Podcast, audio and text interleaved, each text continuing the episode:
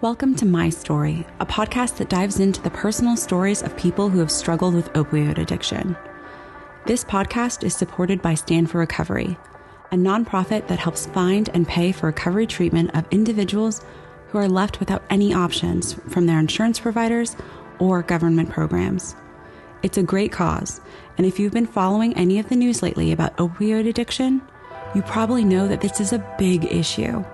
So it's good that Stand 4 Recovery exists as a platform to help.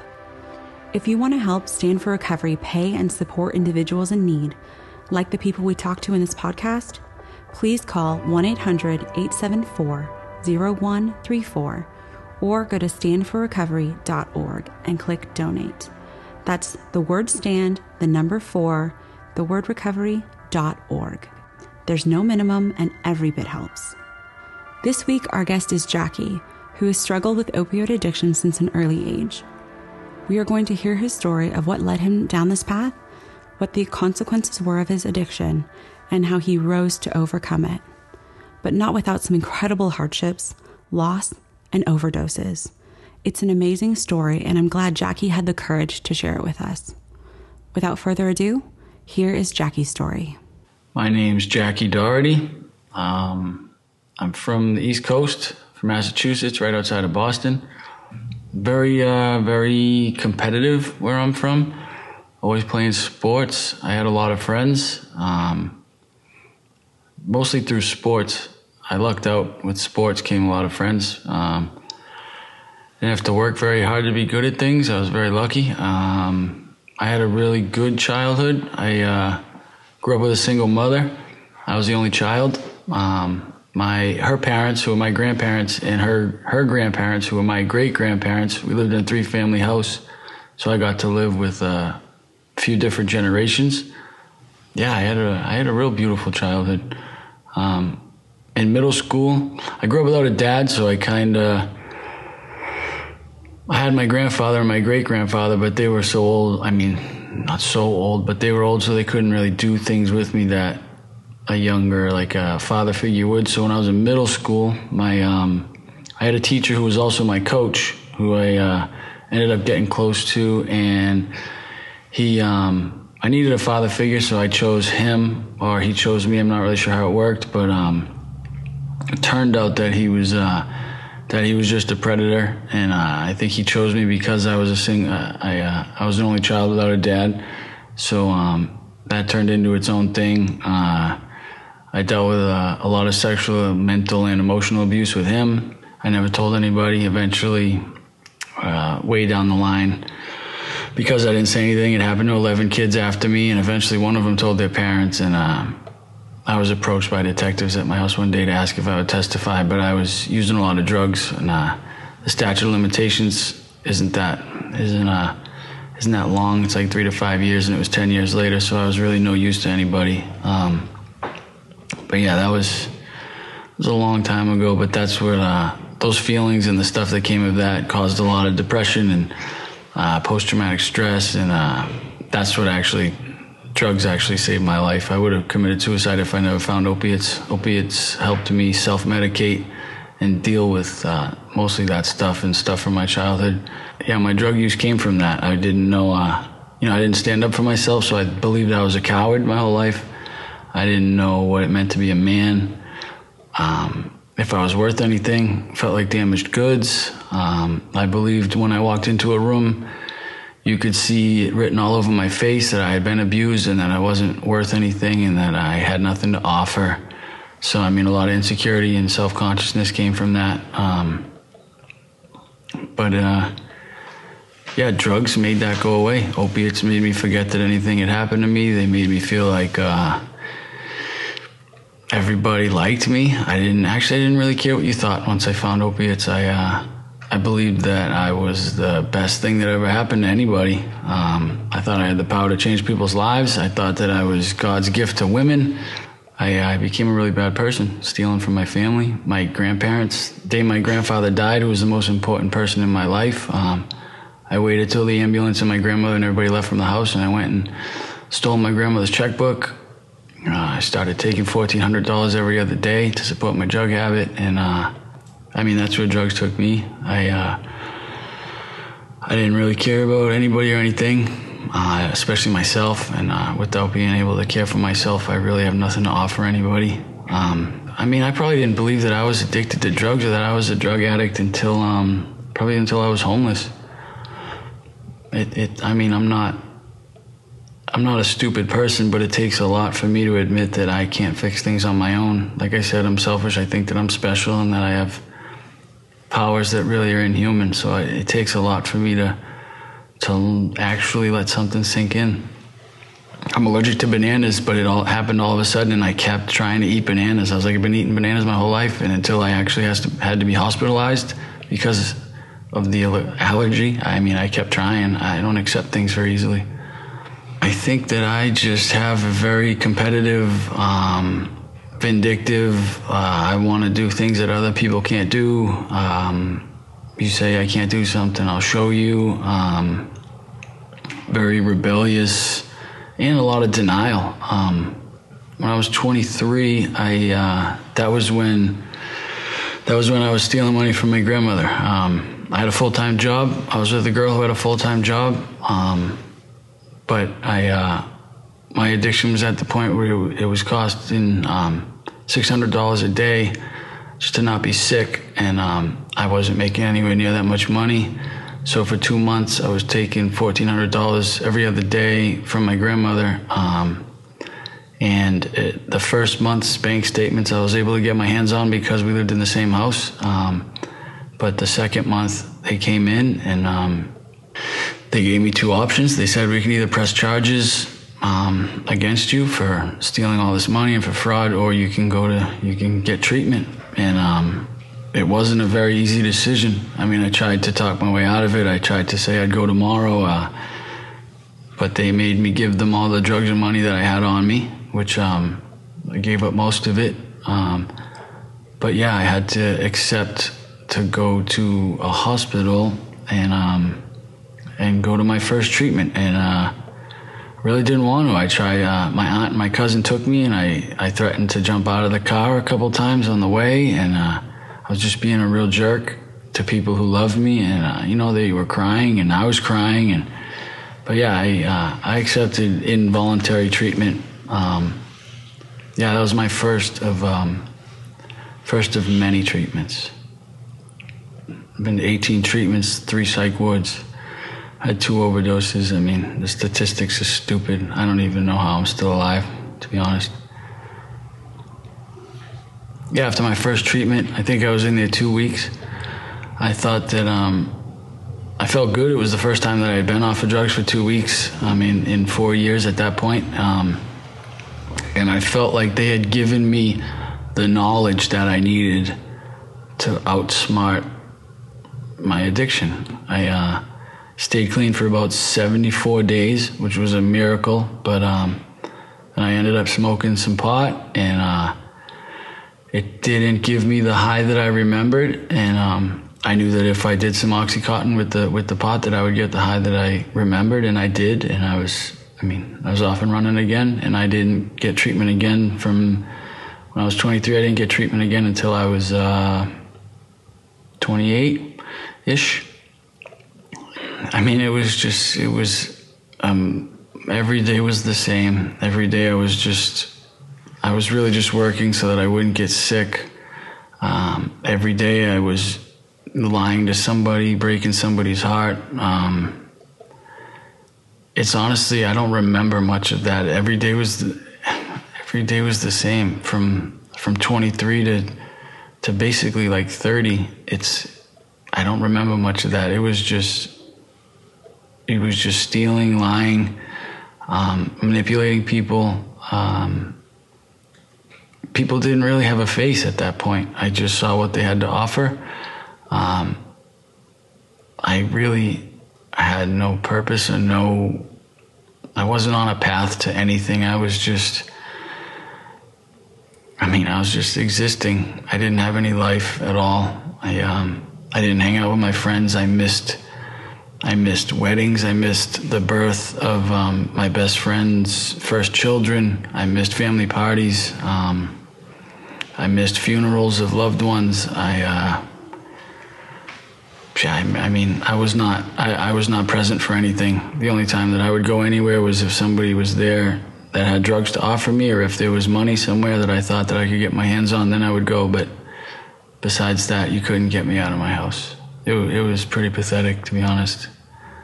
When I was 30, um, when I stopped having a home to live in, that was what began to show me that I had an issue. Um, I lived in my car for about eight months. Um, I mean, I'm six, I'm six foot one, and I was living in a little Honda Accord. It wasn't comfortable by any means, but um, I thought that I was okay. I mean, I thought, hey, I mean, at least I have a car, um, and I I was perfectly all right with living in my car as long as I had heroin. I um I can I began to start uh, trying to intentionally overdose, and um, it, eventually it worked, and um, that was what actually uh, that's what actually made me seriously know that I needed help because um, I mean that never really sank in until I overdosed and I, I woke up in the hospital not knowing what happened and, and then thinking that like who do I think I am to take my own life away from my mother. My mother's given up. My mother never brought home a boyfriend because she didn't want me to think that she thought another man was more important than me.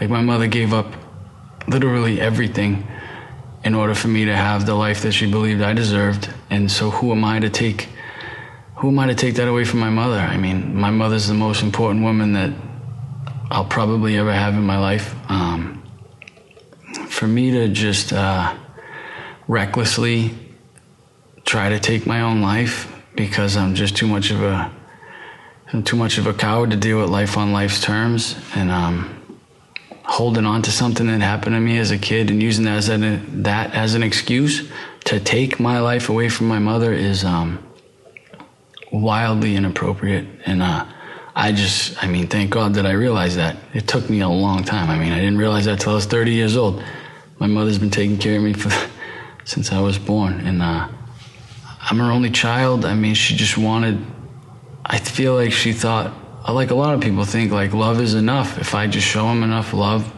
if I, if I just do anything that I can, he should see that it's worth not using drugs. I mean, until she told me that I can no longer come home, until she told me that, listen, I understand that you're living in your car but you're just not welcome here because I I don't feel safe when you're in my house because I, I, she would go to sleep and I'd take her debit card and take most of her money. I thought it was okay if I left a couple hundred dollars. Um, felt like I was justified as long as I didn't take everything from her. Then I wasn't really being that bad of a child. Um, until she had the courage or until she found whatever she found inside of herself to realize that she had to cut me off completely. Um, I mean, she'd always answer the phone She'd always talk to me. She'd always tell me she loves me and that she wants me to get better, but she just didn't understand. Like most people, I think, they just don't understand in what way to help somebody like me. Um, love isn't enough, man. It's just not enough.